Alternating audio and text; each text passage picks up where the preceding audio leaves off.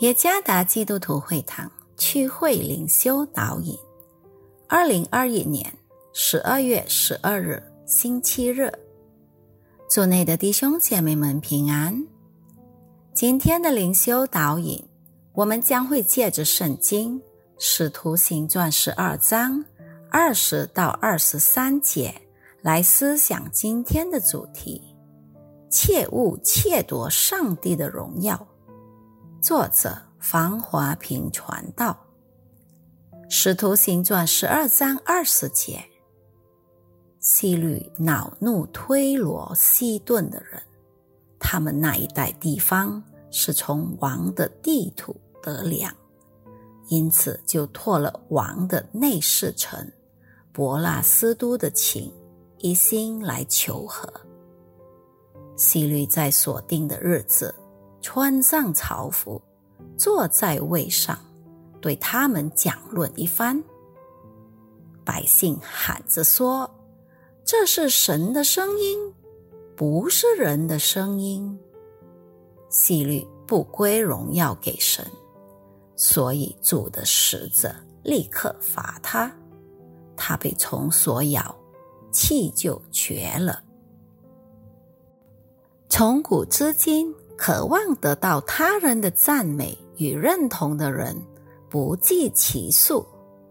您还记得泰坦尼克号造船工程师汤马斯·安德鲁斯的故事吗？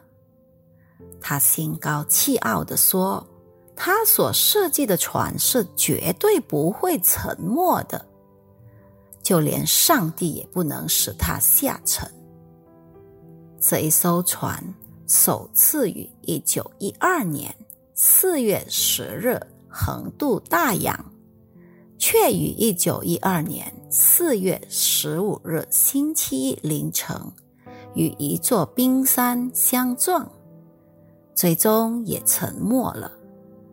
超越一千五百个乘客罹难，包括造船的工程师汤马斯。安德鲁斯在这起灾难中也难逃一劫。希律王在今天的经文里也是如此。通过彼得获救出狱的事件，他应当意识到而痛改前非。然而，他却吹嘘自己是最有权势的人。越来越疯狂的寻求人们的尊重。希律在所定的日子穿上朝服，坐在位上，对他们讲论一番。百姓喊着说：“这是神的声音，不是人的声音。”参看第二十一和二十二节。百姓如此欢呼希律。把他视为与上帝同等，骄傲自满带来祸患。希律被上帝刑罚，希律不归荣耀给上帝，所以主的使者立刻罚他。参看第二十三节，希律窃夺上帝的荣耀。无论是在侍奉上，或者生活在这个多元社会中，让我们别炫耀自己和自以为了不起，理所当然的把荣耀归于上帝吧。勿忘您是谁，您是从哪儿来的。